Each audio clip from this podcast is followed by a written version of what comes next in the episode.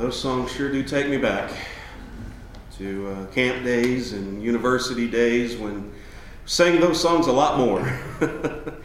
uh, I do love those songs towards the back of the book and uh, um, try to sing them when I can, but I don't get as much chance to lead singing as uh, Bob or Matt or even even Ralph. He's lead singing more than I do, I think. So. But I enjoy getting to do it when I can, and I make sure my microphone is on. Forgot to have that this morning. Make sure uh, Ralph can hear me out there. I know y'all can hear me in here, no problem, but uh, make sure he can hear me out there. Let's open our Bibles to 1 Corinthians 10 tonight. And thought what we would do tonight is think about a topic that I know I need to be reminded of on a regular occasion, and I'm sure I'm not the only one. Uh, so that's what we're going to do tonight, uh, is get that needed reminder. Paul writes to the brethren in Corinth, we're going to start in verse 1 of 1 Corinthians 10. He says, For I do not want you to be unaware, brothers, that our fathers were all under the cloud and all passed through the sea, and all were baptized into Moses in the cloud and in the sea and all ate the same spiritual food, and all drank the same spiritual drink, for they drank from the spiritual rock that followed them, and the rock was Christ. Nevertheless, with most of them, God was not pleased, for they were overthrown in the wilderness. Paul is talking about the Israelites who came out of Egypt, who were led out of Egypt by Moses, that wonderful story that we read about in those early chapters, you know, the plagues and the Passover and the Red Sea and the manna from heaven and all of these things. And we learn that God was not pleased with them. Well, we should, if, if we've read the Old Testament, if we've read the, the Torah, the Pentateuch, the, those first five books of the Old Testament, we should know that. So, Paul, why are you telling us this? Look at verse 6. Now, these things took place as an example for us, that we might not desire evil as they did. Oh, that's why Paul is telling us something that maybe we would already know if we've read the Old Testament. Paul is telling us we can learn from the mistakes of those in the past so that we don't make the same mistakes they did.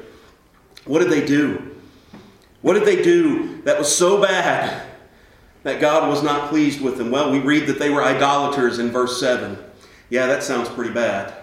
We know God said, you know, you shall have no other gods before me, that they shouldn't make graven images of anything that was uh, on the earth or in the heavens and, and not to bow down and worship those objects. So, yeah, idolatry sounds like a big deal.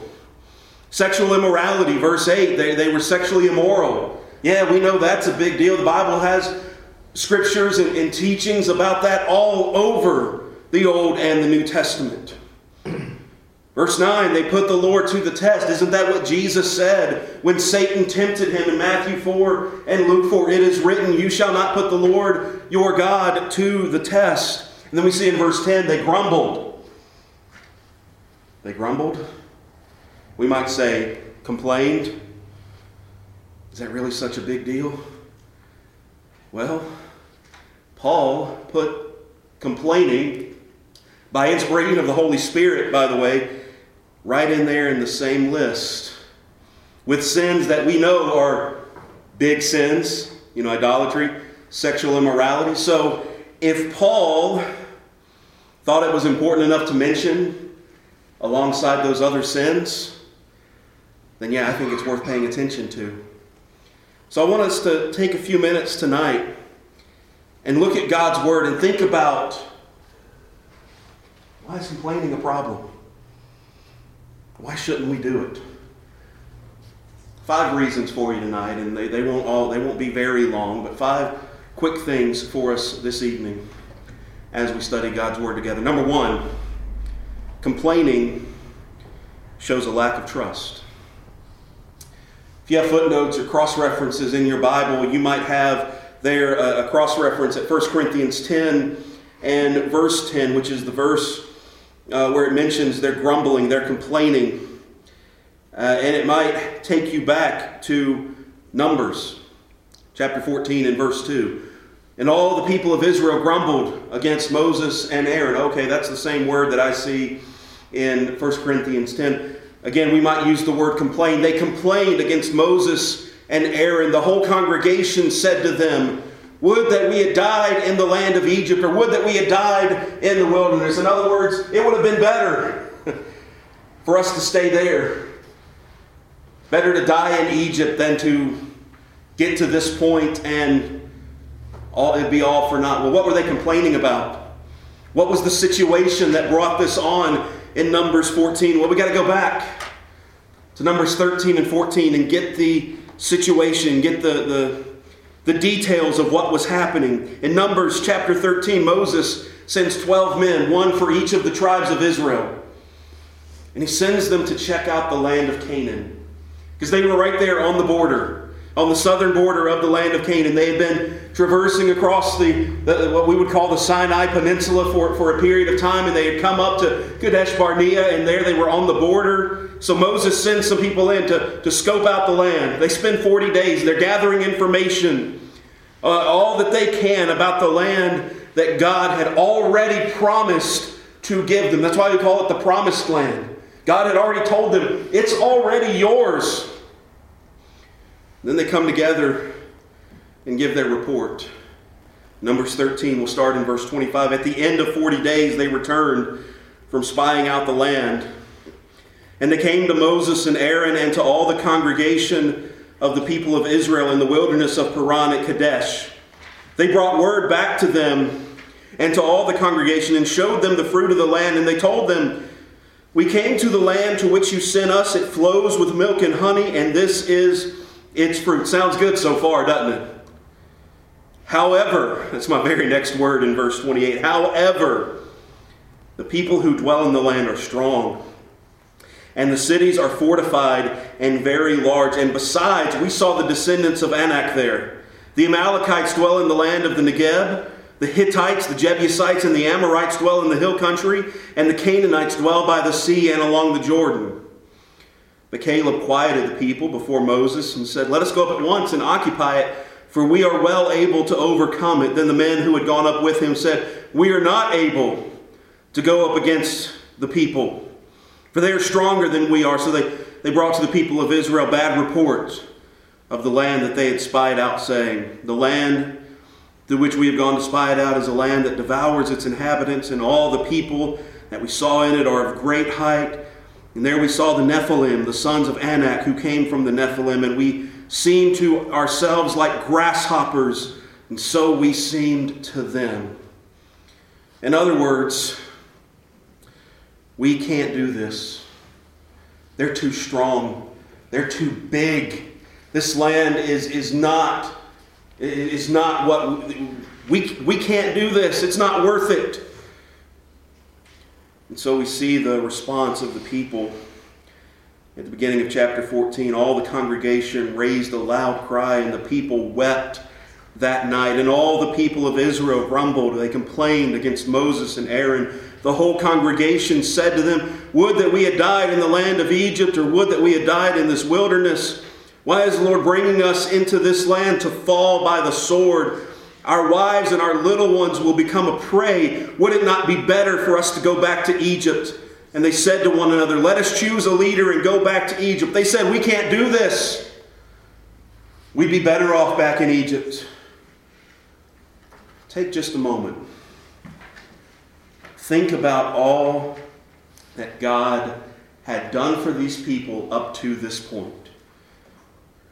He brought them out of Egyptian bondage. They were slaves put to hard labor, tasks set on them that were impossible to complete. God brought them out by the hand of Moses. He destroyed their enemies, the Egyptians, in the Red Sea, destroyed the Egyptian army in the Red Sea. He'd given them food and water. They didn't even have to work for it. They just had to go out in the morning, collect the, the manna, collect enough for that day, enough for two days on, on Friday so they didn't have to do it on the Sabbath. They had water that they needed. He had even defeated other enemies, the Amalekites, back in Exodus chapter 17. When the Amalekites came and challenged them, God defeated the Amalekites. What reason had God given these people to distrust Him? None. He, he, he had given them no reason to distrust, to distrust Him. In fact, He had given them every reason to trust him, but they came to the borders of Canaan and their faith grew weak. They could not see how God, well, some a couple of them could. Caleb and Joshua, they they said it was okay. but the rest of them they could not see how God would grant them the conquest of this land, and so they complained because they didn't trust God. You know, I don't want it to ever be said of me that I don't trust my God. He's never given me any reason to doubt him. He's never given me any reason not to trust him. In fact, as, as he had with the, these Israelites, he has given me every reason, time and time again, that I should trust him in all things. Think about what David said in Psalm 9 and verse 10 Those who know your name put their trust in you. For you, O Lord, have not forsaken those who seek you. And he never will. So I have no reason not to trust him. So, so I have no reason to complain about the situations that I find myself in because I, I trust that God, whatever his plan may be, I may not know the plan, but I know the one who has the plan and I trust him. So it's in my best interest not to be a complainer. Another reason that complaining is a problem is it shows a lack of appreciation. If you're familiar with the story of the Exodus, and I'm sure many of us are, at least somewhat familiar, if we're familiar with the time in the wilderness, we, we know very well that Numbers 14 is not the only time that the Israelites complained, is it? Go back to Numbers 11 just a page or two back, probably.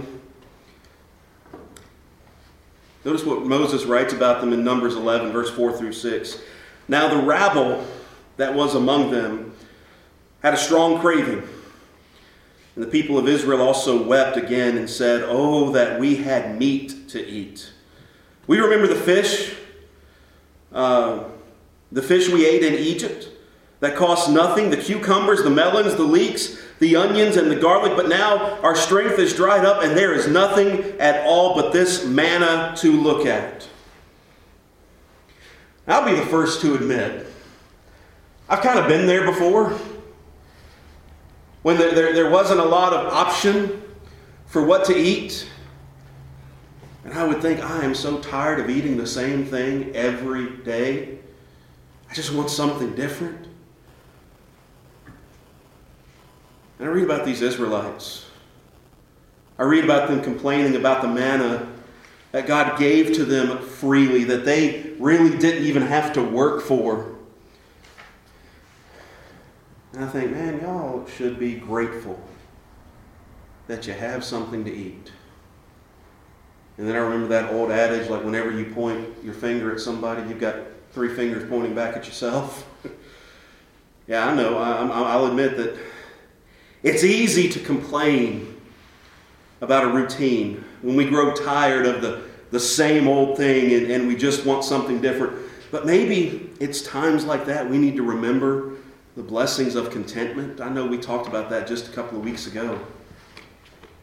Philippians 4, verses 10 through 13, where Paul talks about the gift that the Philippians had sent to him. He was thankful for it. But he, but he told them, I, I'm I'm content. I'm paraphrasing. Whether I have a lot, whether I have a little, whether I'm hungry or, or whether I'm full, in, in, in, in poverty and abundance, I am content because I know the secret. My strength comes from Christ. And so I'm going to appreciate everything that I do have. I'm not going to complain about what I don't have because I have Christ in my life. And that's better than anything else. Some things may not always go exactly like we would want them to go. What is it? Uh, you know, the, the saying, life's not fair. You know, that was, that was a hard lesson to learn, but it's a lesson that, that's got to be learned. It doesn't always go our way. It doesn't always go according to plan. I think the Bible talks to us about that in James chapter 4 about making plans. Come now, you who say, today or tomorrow we'll go into such and such a city, spend a year there, buy and sell, make a profit. You don't even know what your life, what, what, what day, what tomorrow will bring. You're a vapor that appears for a little while and then vanishes away. Instead, you ought to say, if the Lord wills, we will do this or that. God may have something else in mind. He may have another plan.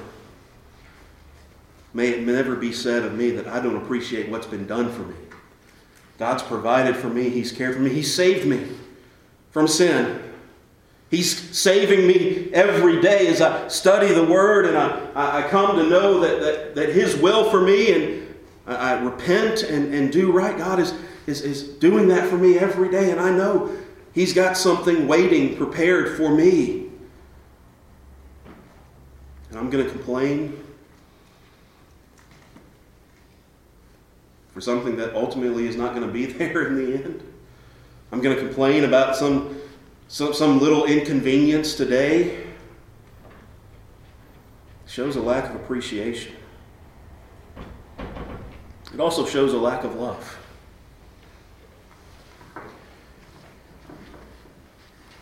God's not the only one against whom we complain sometimes. In fact, it's probably more common we complain against each other, isn't it? Something that someone does or doesn't do. We can be critical at times, can't we? We can be very critical of one another at times, even, even if somebody does something for our benefit. I wouldn't have done it like that. you ever you ever been there? Maybe maybe you've been on the receiving end of that. Maybe you've been on the giving end of that. I, have been both. I'll admit to you. First of all, it shows a lack of appreciation, which we just talked about. But it could also be. I, think it also shows a lack of love. And, and listen, I'm not, I'm not talking about you know constructive criticism. I'm not talking about you know genuinely trying to help someone. Maybe say, hey you know, this might be easier, this might work better. That, that, that's one thing. I'm talking about complaining and not really doing much else. Right? Because that's usually, if we're complaining, we're probably not doing anything. We're just running our mouths, making noise. You know, think about what Jesus said in Matthew 22, verse 39. What's the great command?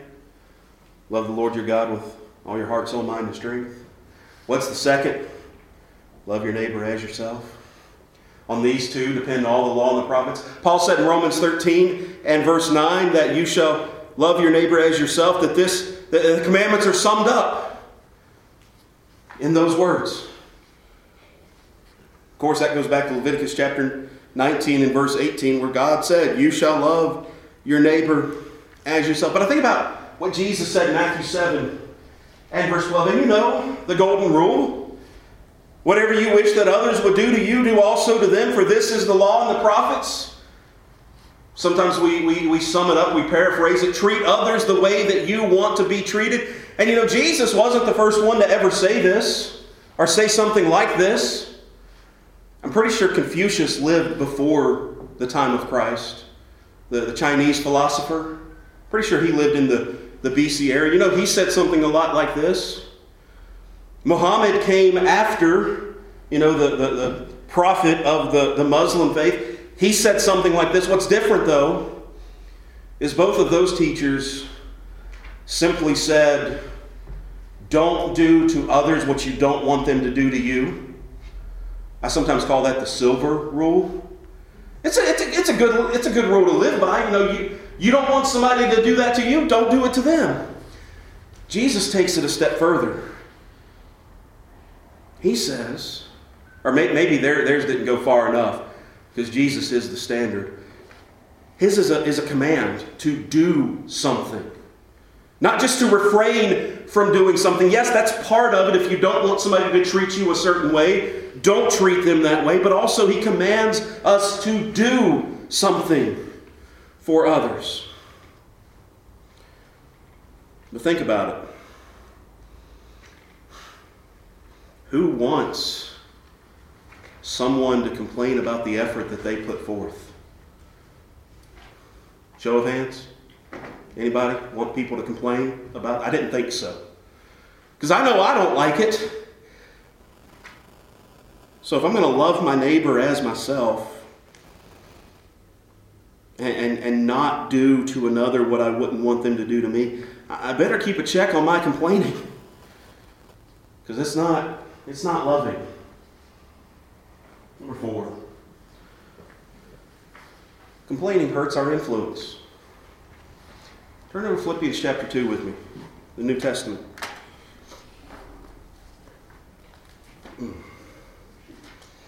Philippians 2.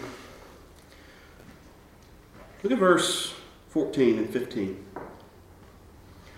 Paul says, Do all things without grumbling or disputing, that you may be blameless and innocent, children of God without blemish in the midst of a crooked and twisted generation, among whom you shine as lights in the world. I, I love this passage in Matthew, 4, Matthew 5. You are the light of the world. A city set on a hill cannot be hidden. Nor do men light a lamp and put it under a basket, but they put it on a stand where it can give light to all who are in the house. You are the light of the world. So let your light shine before others so they may see your good works and give glory to your Father who is in heaven. I recognize and you recognize there is a lot of darkness in this world. If I turned out all these lights in here and it's mostly dark outside, if we turned out all these lights, closed up these windows, turned off these screens, it would be dark in here. But you know, if it was that dark and all I had was a little match, I'd be able to read by it. Because a little bit of light in darkness makes a big difference. A lot of light in, in darkness makes an even bigger difference. We're light in this world. We are the light. We're, we're the ones who, through our example, through our faithfulness, through, through our, our good works, through through our love, we dispel the darkness. That's who we're called to be. But according to Paul, if we're complaining a lot, or if we're complaining at all, we're not shining our light. It's hurting our influence. Why would anybody want to be a Christian? Why would anyone want to come to church if all they ever hear me do is complain about everything? What, what, what makes. You want to be around somebody like that all the time? Why do you want to go to church with somebody like that? It hurts our influence. You can't shine like you're supposed to if you're complaining. I can't shine like I'm supposed to if I'm complaining. May, may, may we not let our influence for Christ suffer because of complaining. The fifth and final reason, and this is the simplest one. God said, don't do it. I, I, I, I could have made that my entire sermon. And it would have been the truth. We would have gone home early. Look at 1 Corinthians again. Look at verse 9 and 10. I'm going to read them together so it makes a complete sentence. We must not put Christ to the test as some of them did and were destroyed by serpents, nor grumble as some of them did and were destroyed by the destroyer. We must not do this. Again, Paul's writing by inspiration of the Holy Spirit. He is writing the Word of God. He said, Don't complain. And again, Philippians 2, he said, Do all things without grumbling, complaining, or disputing. If the first four points of this lesson did not exist, if you couldn't give me any other reason why I should not complain, the fact that an apostle of Jesus Christ said, Don't do it, should be enough. God, if God says it, that settles it.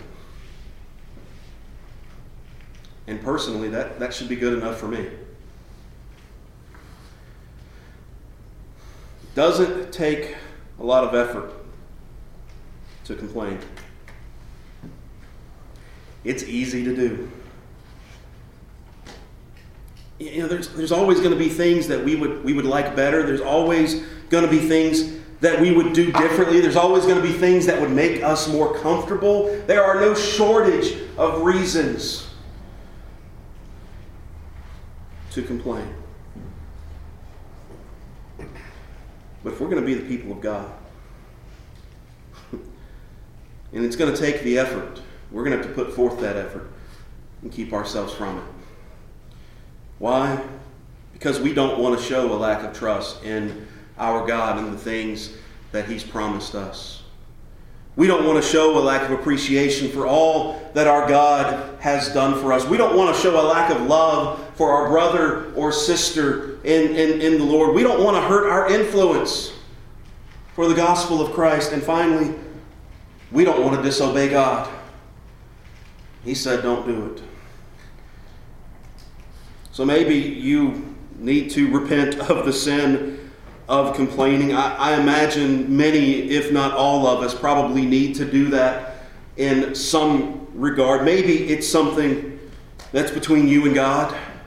You can pray about it and, and, and be forgiven. Maybe it's something you need to do publicly this evening. And if that's what you need, then that's what we want you to do. We want to encourage one another. We want to stand together and love one another and pray for one another if that's the need. So we're going to extend the invitation. We're going to sing a song to encourage us. If you need to respond, please do. Let us pray for one another. If, if, there's something else, maybe it's not related to complaining, there's something else, and you need to respond, do so.